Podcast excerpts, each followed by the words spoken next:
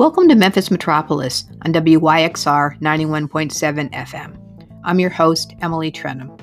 Memphis Metropolis is all about our city as an urban place, including its neighborhoods, buildings, pathways, and parks, as well as the people who shape it. Join us each week as community leaders and commentators talk with me about our shared built environment.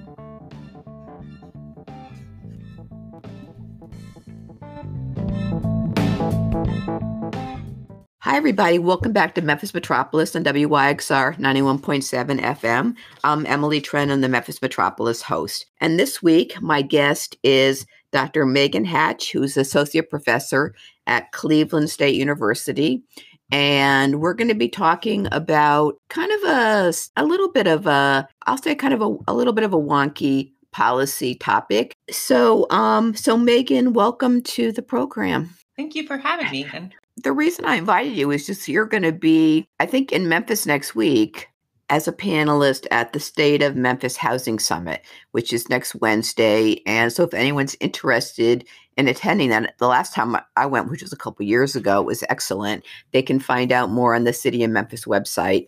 So, but I'm really excited to have you as a guest. I don't have that. Most of my guests are local, but I love to have people who have outside perspectives when I have an opportunity. So, tell me a little bit about yourself, and uh, before we get before we dive in, the topic of the day is uh, state preemption of local really of local control and governance in the affordable housing arena. But tell us a little bit about you and your work at Cleveland State and how you got interested in this as sort of a research area. So I study broadly policy variations within states or between states and the effect that that has on people and institutions. Predominantly, I study rental housing and then state preemption. And I got into this actually through Twitter. I met some co authors through Twitter. We had a bunch of conversations about policy diffusion, which is the spread of policies across states and within states. And something that, especially at that time, we didn't know a lot about was preemption and so that was something that we really we wanted to know more about. What does it mean? What i can kind of see uh, maybe what is preemption right? Like that's kind of a first question. So we've defined it as the use of coercive methods to substitute state priorities for local policy making so sort of in english it's when the state says to the cities you can't do this or to the counties you can't do certain well, things and we really wanted to know what that. It's interesting to use the word coercive because um, I haven't thought about it that way, but I guess it really is. Has had a huge impact on you know gun violence, and I know that it's um, you know frustrating for local governments not to be able to control that more. Yes, guns are a big category across the nation. That's something that is often so, preempted. So, things like tobacco as well. Okay, I was going to ask you what some others before we talk about housing. What are some others? What are some other areas where you really see a lot of state laws that that fly in the face of what local governments want? Tobacco, you mentioned. So tobacco regulation and advertising, advertising. The minimum wage is a very big one. Uh, kind of recently in the news, we've heard a lot about sanctuary cities and anti discrimination laws. In terms of uh, kind of the big one was HB2 in North Carolina, the bathroom bill. So, uh, and I believe Tennessee also has a bathroom bill or has proposed it. So that's another common right. preemption. forget that. What about the um, access to abortion and things like that? Is that something you're seeing? Um, I don't know whether local governments have any have the ability anyway to to regulate that if that's the right word? That's a good question. I haven't seen anything about that, but I think it's such a new and developing policy area. I'm not quite sure what's going to happen, you know, over the next couple months as that okay. changes. Okay. So, so today we want to talk mainly about affordable housing and about how states can and do restrict local government's ability to provide more affordable housing essentially. So, Megan, what are the um, the kinds of areas that states like to intervene in in terms of affordable housing and and I guess are any more more relevant to Tennessee than others? In one research project, my co-author and I looked at four different affordable housing preemptions, and Tennessee has three of the four. So the one that Tennessee doesn't have is source of income discrimination. Uh, source of income discrimination is essentially when uh, landlords can say, I won't rent to you because of where you get your money, generally a voucher or some sort of government services. So Tennessee does not, not have a, that. That's one. not, a, I guess, one of the protected classes in the fair housing, the federal fair housing laws. It's not officially. Uh, there's some movement in the new HUD, uh, the Housing and Urban Development, to include it, but it's not. It's not part of a protected class. In some states, it is, and in some cities and counties, basically local governments would like would like to say that's against the rules to discriminate and the states in this in, the, in this case the state would say it's perfectly fine to discriminate against people um, from the form of income yeah the state probably wouldn't put it as it's okay to, to, to discriminate but they would say you can't right, regulate of course yes that yes of course the way they would probably read yeah I, I, you're right about that then another one is short-term rentals so think Airbnb and things like that. 10 states, including Tennessee, don't allow local governments to regulate short-term rent. Well, you know, we we passed. Um, I know the local government passed an ordinance several years ago that was negotiated with Airbnb. So I guess subsequently the state preempted that. Sounds like. Yeah, I think so. I don't know the details of what happened in Memphis, and sometimes these have. Uh, clauses that if it's already in place, it can stay, but no new regulation, okay. things like that. Why would why would states the, not want? And I know I'm, I'm asking a question you probably you may not know the answer to, but why would states not want that to be regulated? There's various theories, and I don't have any evidence to say for sure which it is, but I suspect it probably has to do with interest groups and groups like Airbnb and other short term rental organizations not wanting that kind of regulations. That would be my hypothesis, but I hear you. I don't have okay. lobbyists, in other words. Just, okay. Yeah. Okay. And what's the exactly. fourth area of preemption? The fourth is inclusionary zoning. So requiring in new developments to have below market rates or below market rate units or affordable housing. And that's something Tennessee has. 11 states have that sort of preemption. Yeah, I don't think we've ever, I've always thought that would be very useful here. Um, we've never had that, um, an attempt to put in any kind of inclusionary zoning here. Yeah, and some local governments do, some, and I believe if I'm reading the Tennessee law correctly, uh, local governments can incentivize it. They just can't. Well, that's what it. that is what has happened here. There are in multifamily development. There are there is um there are some incentives for mul- the developers of multifamily housing to um that are available if you include a certain number of affordable units, and that uh, is relatively new, and it's been a big a big actually, I think I think it's been very useful. Not so much it. I'm sure it's increased the affordable housing stock some, but it's really been um, been useful as a tool to stimulate development in some areas that needed it at the time. Yeah, exactly. And that's the philosophy behind those right. sort of incentives. So it looks like I, I did read you, your paper that was um, is getting ready to be published, I guess, in Urban Studies and I and if it's okay with you, I'll post a link to it in the show notes for the podcast version of this in case people want to look at it because that really has to do specifically with these these these affordable housing areas you're talking about. But it, you had a little graph in there that just looked like had you know number of preemptions generally uh, over the decades and looked like there had been a huge spike overall um, if I'm reading it right. And I guess is that the case? And what do, what do you attribute that to? Yeah, it seems that they're increasing over time. Affordable housing preemptions and also other types of preemptions seem to be increasing over time. There's a bunch of different theories why this might be the case. And what my colleagues and I argue is that you really have to look at the policy area. So, uh, more generally, the common argument or belief is that preemptions are increasing because of partisanship and ideology. There's this idea, which isn't actually 100% true, that preemptions are about Republican states preempting their uh, Democratic cities. And that can happen, but there are preemptions where it's Democratic state legislatures that are also doing it. So it's not just a Republican Democrat sort of divide. We uh, there another theory is that it's really about um, unified government. So if there's unified state government, they're more likely to pass preemptions. Wait, wait. There's stop. also so so say that again. A unified state government. Unified state government. So if both the Senate and the House and the governor are all okay. the same party, that that might be more likely okay. to pass preemptions because it's easier to move okay. these kind of policies around.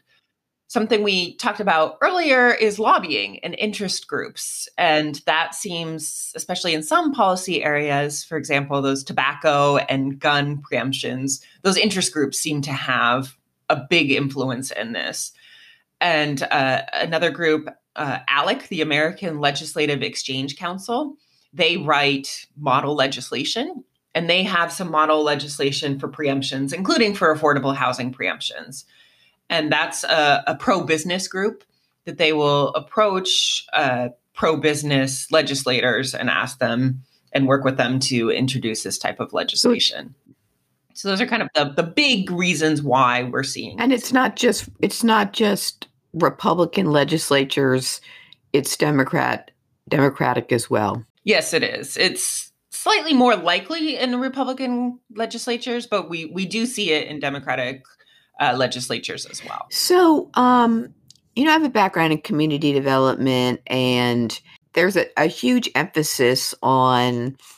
This isn't. This is. It was not always successful, but there's just a big emphasis on, you know, citizen participation in you know in planning and policy making and i would say that really extends now to our to our local government the i feel like our local government does a really good job of um and a much better job than it used to at engaging citizens in planning decisions and you know i think the idea is you know that of course the people who are most affected by policy change if they don't actually they're not actually deciders then they're going to be, you know, in a position to influence those decisions. And these, you know, this these state preemptions generally just seem to really fly in the face of that. And I guess how do how do legislators justify don't some of the citizens don't don't want these laws or want the ability to make their own to let their own local representatives make those decisions this is one of my major concerns as well. It's something I teach in an urban studies department, and we spend a lot of time talking about how do you engage your citizens and things like that. So I, I definitely have, on a personal level, this concern. What states generally justify it is along two main uh, arguments. The first being uniformity and they say, well, if we preempt, then we make sure there are uniform policies across the state. And related is that they argue that these policies or these preemptions help with business equality. That if you set up the business regulations to be the same across the states, that helps with business development and economic development and things like that and it's not um, to to sort of jump back to what we were talking about a few minutes ago. It's not a justification for these laws, but in terms of interest groups, if interest groups are trying to lobby for certain policies that they really like, it's easier for them to do that at the state level. It takes fewer resources to lobby the state versus every major city in the state. So they tend to concentrate their lobbying at the state level as well, which plays. Well, I can sort of even though I don't agree with it, I can sort of see that argument when it comes to business regulation. But things like, um, you know, guns and affordable housing, I mean, that doesn't seem it seems less. I mean, I'm, like I said, I don't buy the argument anyway, but it seems less credible to me. And um, I see about the uniformity, but but, and I don't know if this is true of preemptions, but for sure, our state legislature passes laws that only affect a couple of places, including Memphis. And that is not uniformity where you say we're passing a law that only affects cities over a certain size.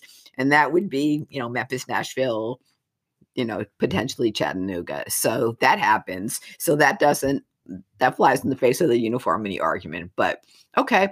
Okay. So if you're just joining us, you're listening to Memphis Metropolis on WYXR 91.7 FM. And I'm talking to Dr. Megan Hatch, who's the associate professor at Cleveland State University. So, in your research, um, I mean, you talked about some of the interest groups. I mean, what were some of the, um, you know, the factors that influenced these preemptions? What we found for affordable housing is that more conservative legislatures, so not really party, but more conservative legislatures are more likely to pass these laws. And that's pretty consistent across all different types of policies. Uh, if the state legislature is more professionalized, so if it's uh, if they uh, are in session more and they have more of a staff, things like that, they're less likely to pass one of these preemptions. And then in terms of interest groups, we found two really interesting things. We really expected to see real estate interest group density to have a big effect on this because the real estate lobby is pretty powerful. So we thought if there's a lot of real estate industry and therefore real estate lobbyists, we'd expect more affordable housing preemptions. We didn't find that to be the case that that really wasn't a factor that influenced whether these laws were going to be uh, passed or not. But what we did find is that states with more renters were less likely to pass these laws.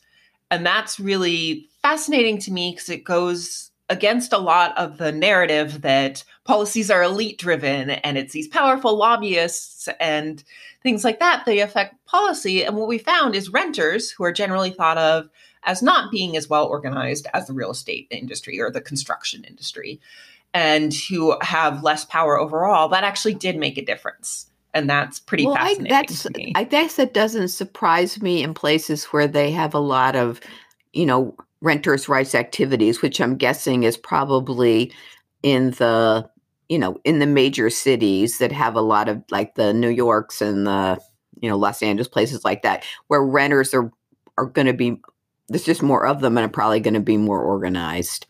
That makes sense. Yeah, I think it's probably that case. It's hard to the way we did our analysis, we can't say, you know, it was renters in these states. Like that doesn't allow us to, we can't get at that. But overall, renters seem to decrease the likelihood of these. So I know you're not a Memphis expert, um, but what are some, are there some examples you can think of of things Memphis and Shelby County might want to do that the state would try to preempt to increase the support of affordable, increase the supply of affordable housing.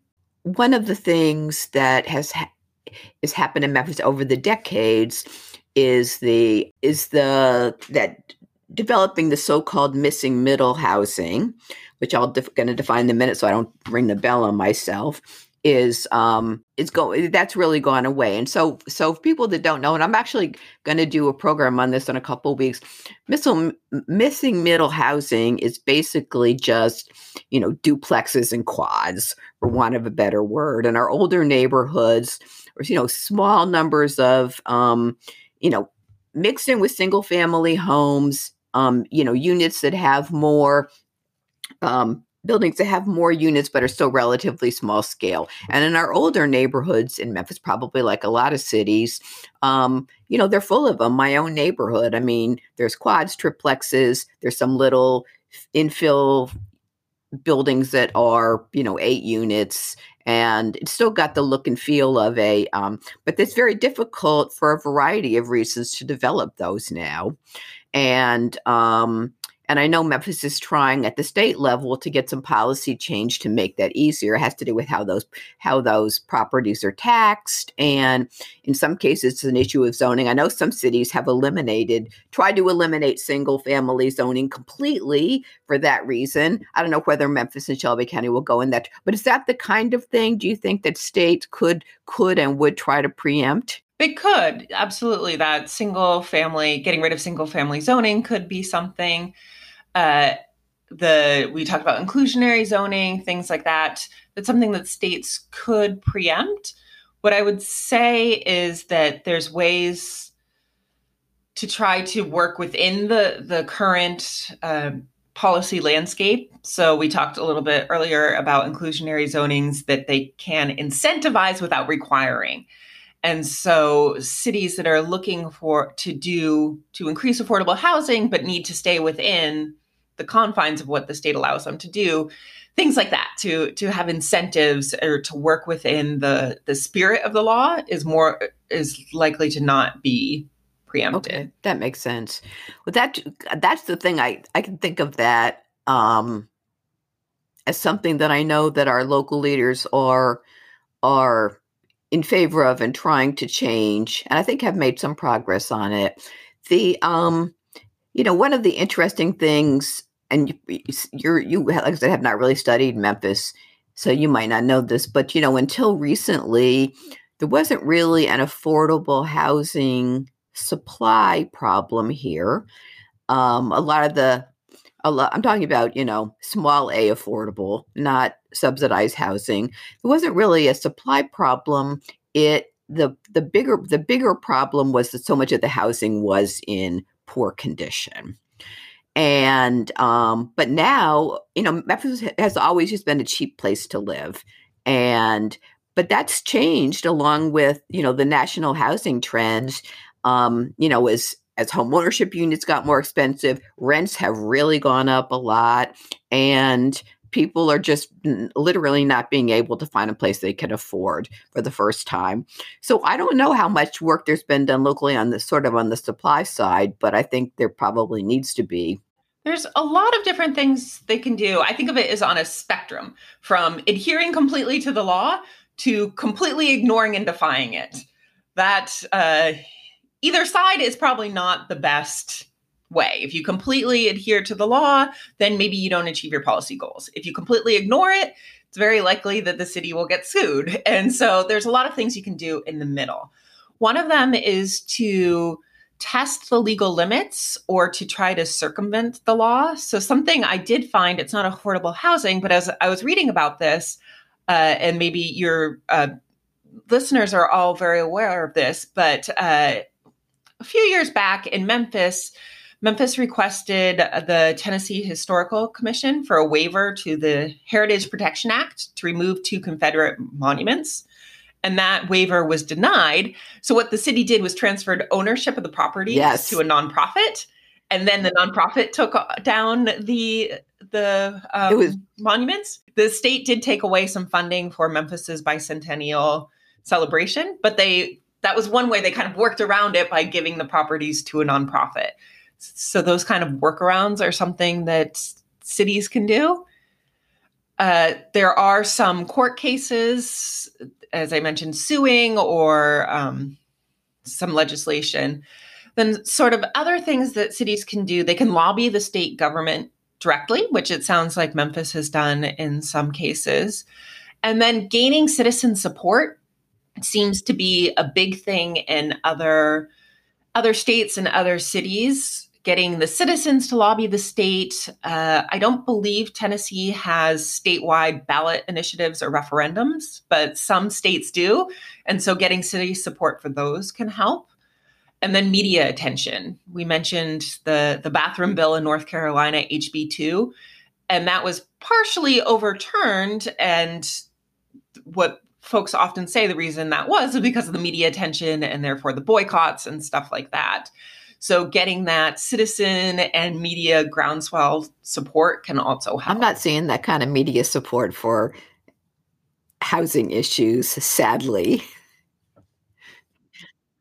Yeah, it's not as a flashy soundbite an area. Well, oh well, very of course, of course. I mean, arguably, you know, more important um, because the you know the horror that that was horrible the bathroom bill um, but it was but it was a flashpoint and um, but you know the housing you know where people live and you know the condition and the safety and the quality of housing is just it's fundamental to to people's lives.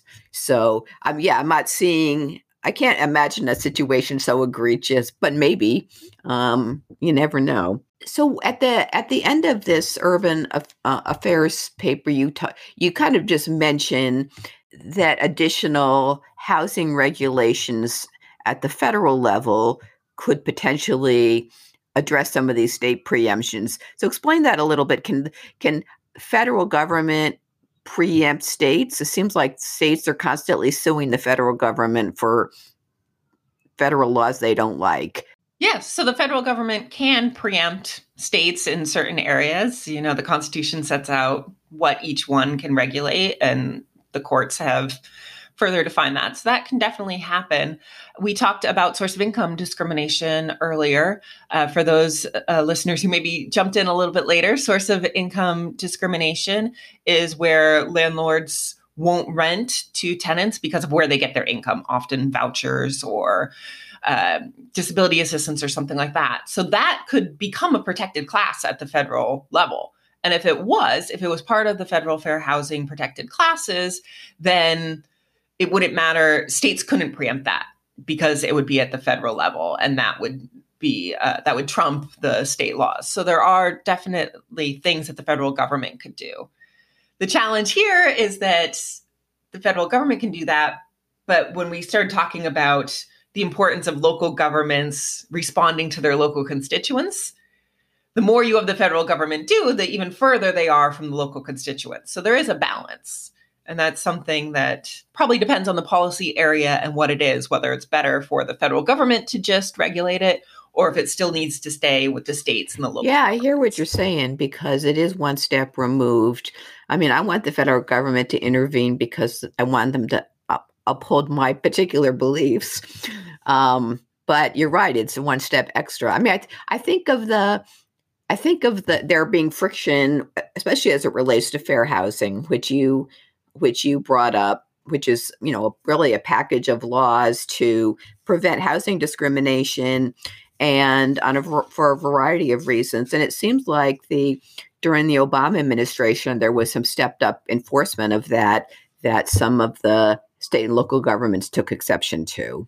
Yes, and I my understanding is that the Biden administration is returning to a lot of those policies, so we might see that again. Well, of the of the of the um the four types of preemptions we talked about at the beginning, are there any? I mean, obviously, source of income discrimination that would lend itself to federal regulation. Um, and I mean, would I mean, it seems like a lot of these things are dictated by local real estate markets. For example, rent controls. Would is that something that you that you that it would be appropriate? I mean, to, to, in your opinion, obviously, it would be appropriate for the federal government to take on, or is that just not make sense because those things have to respond to, you know, to local markets? I think some of them do need to respond to local markets. I think politically, it would be infeasible to imagine a federal rent control. I just don't see that happening ever because I think it's just too politically and even academically controversial. There are some inclusionary, there are specific development programs that do have inclusionary zoning or you know affordable housing built into those programs and I think that's something that the federal government does regulate and can regulate. But once again, I can't imagine it being politically feasible that the federal government would ever say every single development needs no 20% no, right. affordable housing. Maybe incentives is sort happen. of the way to go, like we talked about. And I guess in some cases, the, the federal government, if, if it did put its toe in the water, would probably do, you know, enabling legislation of some kind, allowing states and local governments to opt in for things. Okay, so so Megan, last question. So, what are you? Uh, I mean, we, we, talked about a lot, but, but any sort of high points of your what you're going to be talking about in your panel next week that we haven't talked about? One thing I want to emphasize is we've talked a lot about the negative sides of preemption, but there are good sides to preemption, and, and preemption isn't inherently good or bad. We didn't really get into it, but there were a lot of preemptions during COVID, actually, a slightly different type of preemption. We've been talking mostly about preemption through the legislature. But during COVID, there were preemptions from the executive through the governors. And some of those preemptions, they kind of went both ways. There were some that said, for example, um, cities cannot require more mask or they can't require masks. But then there were also some that said this is the minimum health standard and cities can do more. And so some of those from a public health perspective were good because they set up a uniform, we're going to do X, Y, and Z, and you can do more. So preemptions aren't necessarily all bad or all that they are restricting local governments, but sometimes for reasons depending on your personal views of these things that are actually important. So I think just for your listeners to understand that these are all different types of policy issues and can go in different ways. So are there I I hear what you're saying. I hear what you're saying. Although in the in the COVID case, we did have governors saying, you know, cities you cannot require masks. And um. I would consider that to be negative. I mean, yes. I mean, if if if if the if the state said, you know, there's here's a minimum standard everyone's going to adhere to I, I get that i'm tr- i'm just i'm just and, and you're right we've been talking about a lot of negative but i'm but i'm trying to think about how preemption could be positive i guess it depends on your perspective on different issues i mean if the if the state yeah, if the state i mean I, i'm you know a liberal like if the state said you know if the state cracked down on guns, I'd be all for it. yeah, I mean, like that. There's some, you know, uh, back in the the '90s, there were some preemptions about tobacco and you know tobacco advertising and things like that. That uh, if you believe from a public health perspective that we shouldn't be advertising or encouraging tobacco use, then those were quite positive for public health yeah well i can like i said i can i can see it depends on your particular lens so okay that's right. interesting i'm glad you i'm glad you flagged that to give some balance to the discussion well this has been super interesting i hope that um you know whatever memphis and shelby county want to do on the on the affordable housing side is not um you know preempted by the state because it's you know it's it's something that needs to be addressed for sure in terms of quantity and there's there's um just to sort of digress for a second like i know that we advocates here have proposed things like you know landlord registries. We have a big problem with code enforcement and you know of course we have a lot of out of town property owners like a lot of cities you know wall street firms have come in and acquired thousands of rental houses and there's you know there's code enforcement issues with a lot of those and so there's been a push for like rental registration and um so so every property has to have a local contact person but that seems like something that could be preempted at the state level I'll put in a plug for the State of Memphis Housing Summit next week as well. One of my co panelists is going to be talking about okay. that specifically. So, uh, definitely, if folks are able to make that, I, I highly recommend it because I think that is an interesting. There are plenty of places that have rental registries. Uh, we have one in my suburb, there's Cleveland has one, and they're using it to help address the lead problem. So once you know who the landlords are, then you can start addressing some of these housing quality issues. So that's something that I know a lot of jurisdictions are thinking about, and something that potentially the state could preempt. So that's something that maybe you know the the public support needs to be there or the lobbying there. So definitely, well, I've been you know. That in the past involved in local efforts. Um, and there's been a lot of, there was a lot of pushback and lobbying by local apartment owners and developers. And, you know, the old, oh, the only people that are going to register are the good guys, and the bad guys won't bother to register. So you're wasting your time. And, you know, sort of the usual. So there was a lot of we were never able to get traction on that. There was a lot of opposition to it locally. And um, but I would love to see something like that happen. Okay, yeah, everyone attend the Affordable Housing Summit, the the State of Memphis Housing Summit next Wednesday, and I'll put some information on how to register in the show notes of the podcast version of this. So, okay, I've been talking to Dr. Megan Hatch, Associate Professor in Urban Studies at Cleveland State University. Thank you. You're listening to Memphis Metropolis on WYXR 91.7 FM. Have you checked out any of WYXR's other shows? You can see the whole program guide on our website at wyxr.org. And while you're there, please consider making a donation. We're a brand new station lifting up everything Memphis, and we need your support. But don't go away. Stay tuned for the rest of the show. Welcome back to part two of Memphis Metropolis and WYXR 91.7 FM. And my guest for this part of the show is Austin Harrison, who's one of my regular commentators, especially in the affordable housing arena. Um, but you haven't been on in a while, Austin, because I know you've been busy and just been kind of crazy. But welcome back. Thank you. So excited to be here. Always love. So, um, so in the first half of the show, um, my guest was Dr. Megan Hatch, who's associate professor at Cleveland State University in the Urban Studies uh, program there. And I want, I wanted, you know, she, we were talking really about how state legislatures really preempt the work, uh, policy making at the local level in a whole bunch of ways. And I want to talk a little bit more about that. But, you know, the reason for her visit really was because, well, the reason we invited her on Memphis Metropolis is because, you know, she's going to be here next week for, um, for uh, a meeting that the Division of Housing Community Development at the city convenes periodically called the State of Memphis Housing. And so that's what I wanted to ask you first. And I'd like to do you to come back and do a whole program on this, but just what is the state of Memphis housing right now, especially um, in terms of affordable affordable housing?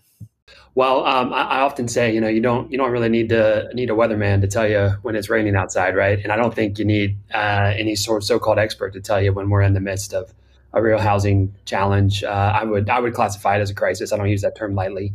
Um, I think we're seeing, uh, you know, for a while it was it was already kind of near crisis status when we were losing affordable housing, and I'm you know qualifying that as quality affordable. I, I kind of use your terminology, the capital A but that lower KSA and how dangerous and unsafe that is, that's getting worse, right? And we're losing the tools to to stop that kind of drain from quality, livable, affordable houses at the bottom of the market. Um, and then we also have now we're getting more pressure at the top, right? Interest rates have kind of you know leveled off some of the growth, but where those values stopped is you know you take an Orange Mound for example, they were you could buy a home for 20 25,000 those same homes are now worth 100 and 110,000 they're not going down right they're staying stagnant so we're seeing a lot of home values at the top of the market get more expensive, specifically in urban working class communities inside the loop. Um, so, so I, I, think we're we're really facing a, a big challenge and, and, problems that have been with us. It's not like oh now that we're getting that you know market pressure. A lot of people thought that market pressure would take care of some of our vacant stocks, but the reality is the market is only going maybe a block or two or on the fringes of where it already was. So your New Chicago's, your Hyde Parks, your um, your Riverview Kansas's, your um, you know your, your North and South Memphis's are, are continuing to be you know filled with vacant properties, right? So we step we have a stagnant vacancy rate. We're losing vacant. Uh, we're losing quality housing at the top and the bottom of the market from affordability standpoint, and we have a state government that are are making active decisions that are making it harder to solve these problems, not just from preemption, but they're also passing policies that are making it more difficult to hold owners accountable, right? Uh, last General Assembly, we had a, a, law passed that would allow the assessor to redact ownership names. I think I mentioned that on the show before. So that's that makes wait, it harder so, to track so these slow folks. down for a second because I want to talk about. That's all Sorry, right. Um, I get I get excited too, and then but I want to the slow. I just want to talk about because I think um my conversation with Megan. You know, we we really she's not a local subject matter expert. I thought we did we talked Mhm. about how preemption works and then why, what her research shows the reason. Um, but so lay out some of the ways that the, the, the our state government is impacting um, our local affordable housing situation, for want of a better word, um, either things they have done or they're threatening to do. And you talked, the first one you talked about, I was not familiar with about. Um, about the assessor. So, who is the assessor, and, and why would this change be important? Yeah, so so our Shelby County assessor uh, is Melvin Burgess, has been for the last four years, uh, won re-election in, in this past year, so he'll be he'll be in that role for the next four years. And the role of the assessor is to appraise and assess a property, and then they also release a lot of information around who owns property, when it changes hands, sales occurs, um, and so they're ultimately in charge of a lot of property-related data. And one of the the main uh, key aspects of holding owners accountable is knowing who they are, where they are. Uh, are they local? I they use that all the Are time using a shell look properties. Who owns who All owns this property anyway? who owns this property, who's responsible for it, right? We live in a property rights system.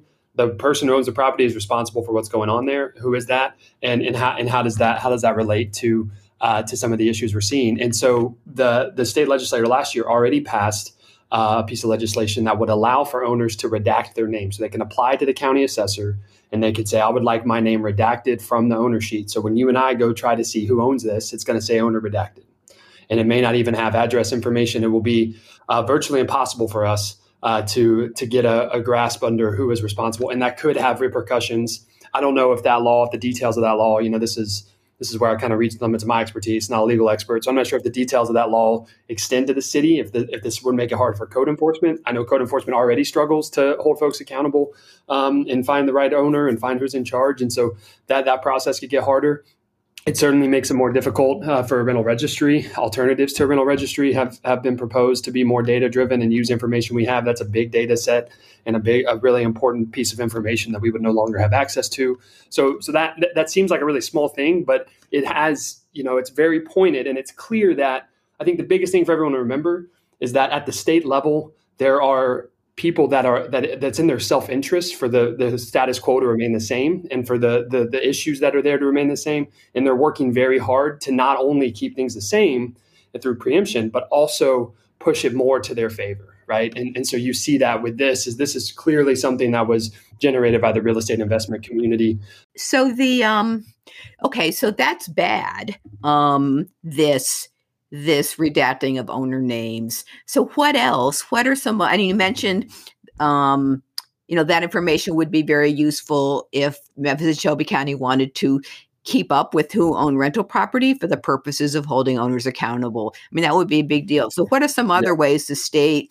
um you think has been a negative influence in this area? Yeah, you, you and Megan touched on this one, um, so I won't spend too much time on it because I, I want folks to come to the session. But we will have uh, a housing policy lobbyist, uh, someone you're familiar with, Emily uh, Beth Flanagan, who's been doing this for a while. Right, the whole goal of the summit is to put practitioners in conversation with Dr. Hatch and other research experts, and so they're going to talk a lot about this rental registry piece. But I think it's important for listeners to understand and you'll get a lot more information at the summit. But it's important for listeners to understand the way it was done. Right, uh, Dr. Hatch mentioned there are a lot of different um, different strategies, and they specifically said that at the state level, the Uniform Res- Res- Residential Landlord Tenant Act is going to become the supreme document. Right, so it's it's something that folks will call super preemption. Right, not only are we wanting to say this rental registry thing, which would put an additional burden on the landlords. And you can make the legal case that that would put it in conflict with the URALTA, right? Because it's something that the URALTA doesn't say landlord has to do that the city of Memphis would Wait. URALTA, is that what you But you just can- defined? Yeah, you got the I bell do. there. Yeah, the My uni- jargon yeah, the uniform residential. It's going crazy, actually. Yeah, yeah, there you go. Yeah, yeah. I'll, I'll define it in, a little uh, with a little more detail. Uniform Residential Landlord Tenant Act. This is the this is the supreme document that got that garners leases and requirements for landlord tenant law in the state of Tennessee. Um, it's based on a model legislation, but written in a pretty pretty landlord friendly way. In that you know you need access to legal counsel to really access a lot of parts of it. But but right now, as as it's written, they they passed preemption that said it is it is going to be the the supreme document and cities can't this is sort of that super preemption this is another jargon right so you can preempt something by saying you can't do xyz but you can also say this is the this is the, the, the, overarching and whatever you try to do right now or in the future you can imagine how that takes a lot of other policy options off the table in the rental space which now you know the city of memphis and shelby county is a majority rental market. So we want to regulate that market more. People are living in substandard housing conditions and getting sick and getting asthma and getting lead poisoning and getting exposure to, to asbestos and other uh, chemicals, environmental health issues that are making it harder for students to focus in class. It's making it, you know, sending folks to the hospital and, and to, to healthcare uh, more seriously. And so, and this is within their home, right? This is a space that's supposed to be a safe, secure place that you can escape all of that stuff, right?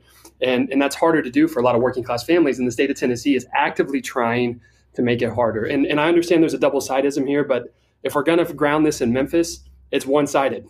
we are, I want listeners to understand that the reason it's so easy for preemption to occur is the Republican Party has a majority to the point where they can they can run the entire legislature. Every committee can meet. They can have quorum in committee meetings. They can.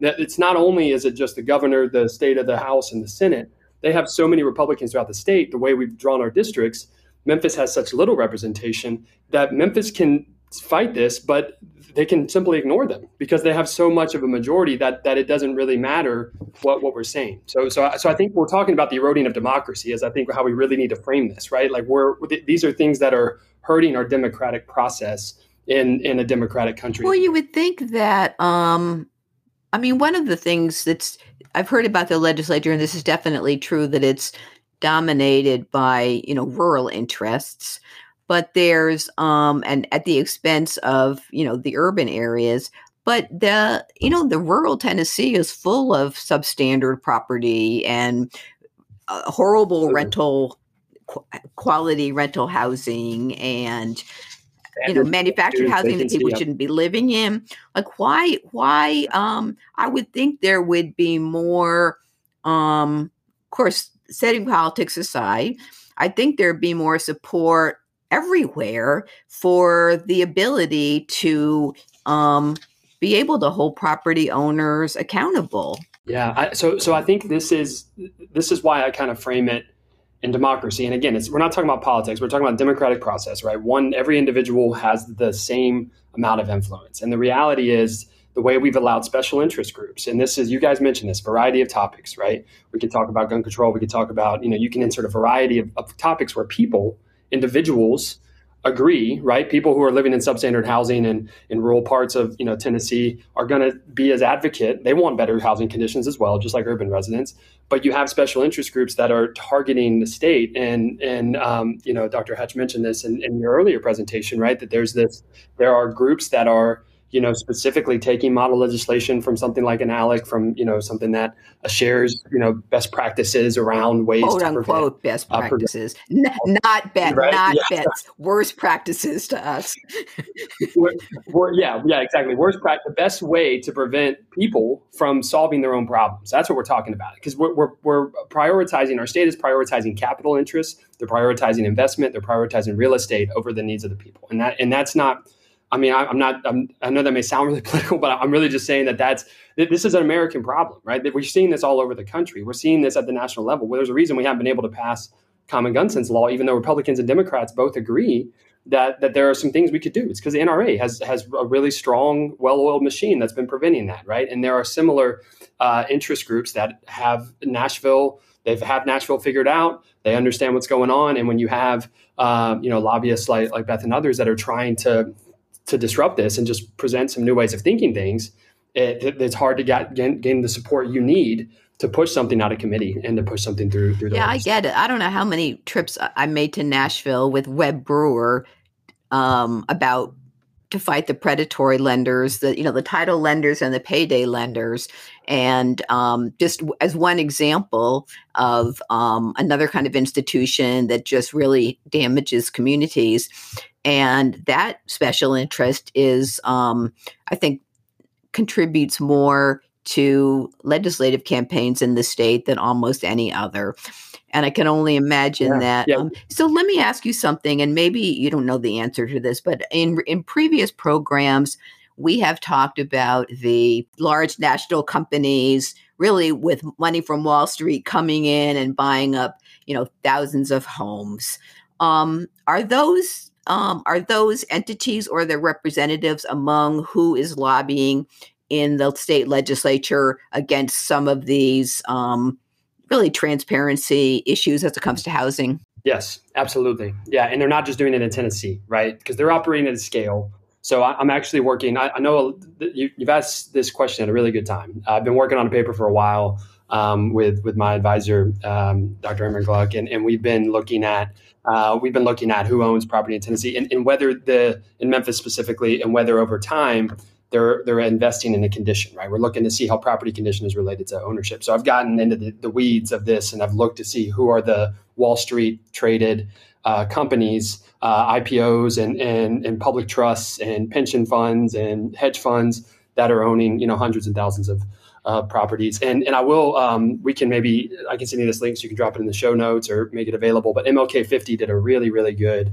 article, Jacob Steimer, a few months ago on Prager Financial, one of the big actors that have bought a lot from Cerberus, who had a Washington Post article written about them and their work in Memphis specifically in 2018. Cerberus, after that, getting that bad press, they sold a lot of their Memphis st- portfolio to Prager, and tenants are saying Cerberus was bad, Prager's worse, right? And there's stories of leaky roofs and and flooding rents. I mean, I mean flooding apartments, and and so. But go back to your question, all those groups are they have a financial interest to continue and to take it further. They chose Tennessee and they chose the South because we don't have the regulations on rents and tenant protections. And like this was a conscious decision. They're in Tennessee, they're in Georgia, they're in Louisiana, they're in Texas. Tell me something that, that combines all of those states together, right? They have state legislators that are pr- proposing and, and fighting against more regulation. And so the, the lack of regulation in the state is the reason you see them more active. Now, of course, they've gotten a scale where they're working in Minneapolis, they're working in you know Cleveland, and they're working all over the country. But they chose the South first after the foreclosure crisis because we didn't have these protections in place. So so they're definitely going to be like they came in and they started getting very involved. State legislators across the board, and there are a variety of investor um, trade groups and trade associations and and real estate uh, financial special interest coalitions that are supporting it. And you know, um, you know, I mean, there are you know there are real estate groups as well, real, real estate brokers that are also um, you know. So I guess we were the proverbial low hanging fruit.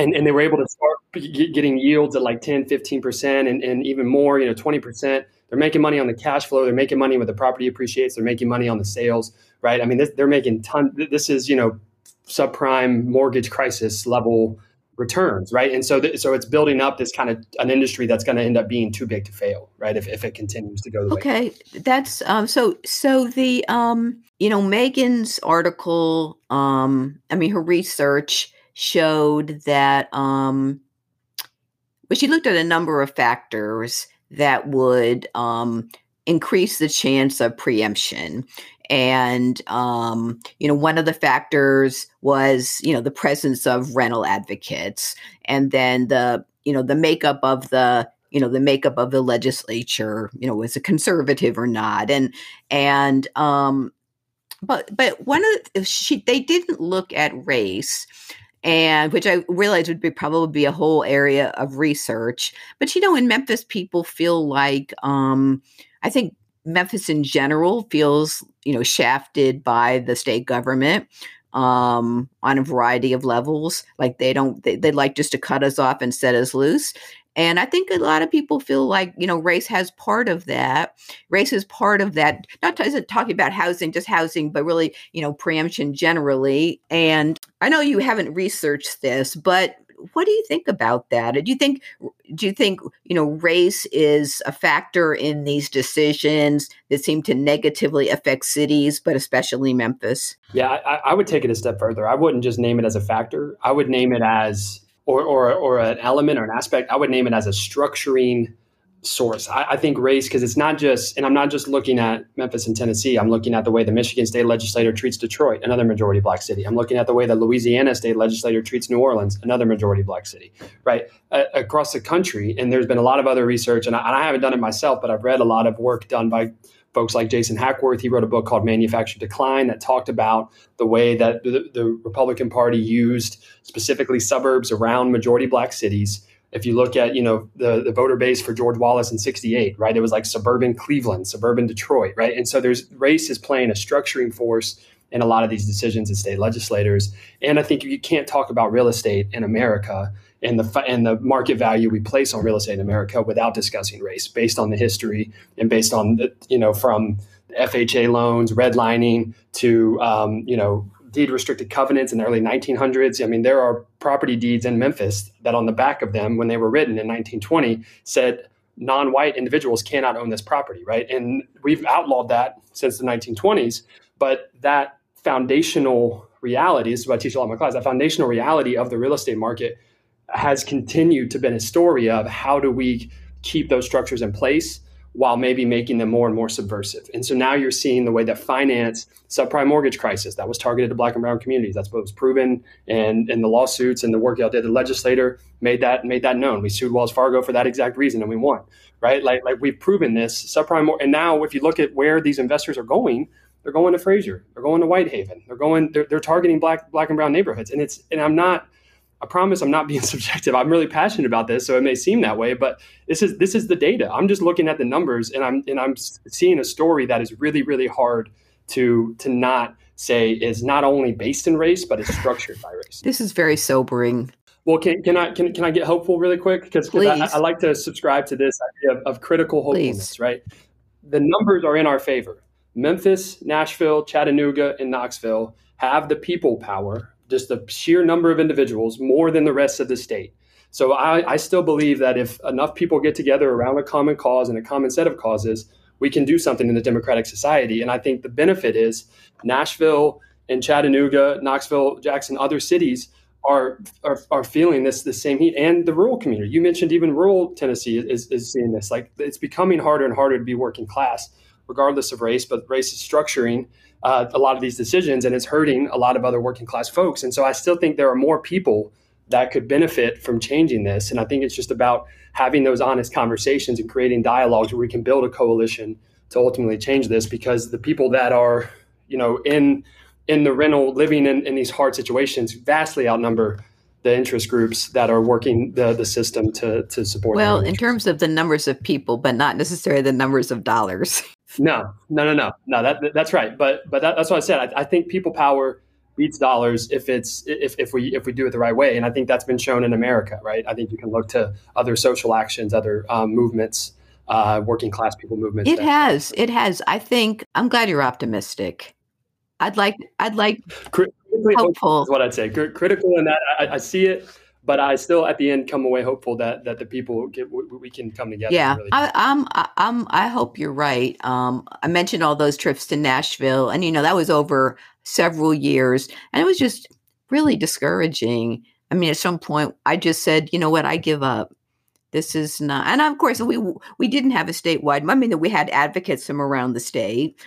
Um, and um, that's a hard issue to organize around um because yeah. it has to do with people's personal yeah. finances and it's a hard issue to organize around but but um i'm glad you're hopeful and and i hope it's contagious because i need a little bit of that hope hopefulness right now okay well um i've been talking to austin harrison who i didn't mention early on is a assistant professor in the urban studies department at Rhodes College and one of our regular commentators. So thank you so much for coming on the program and look forward to having you on again soon. I feel like we just scratched the surface on some of this. You've been listening to Memphis Metropolis and um, WYXR 91.7 FM.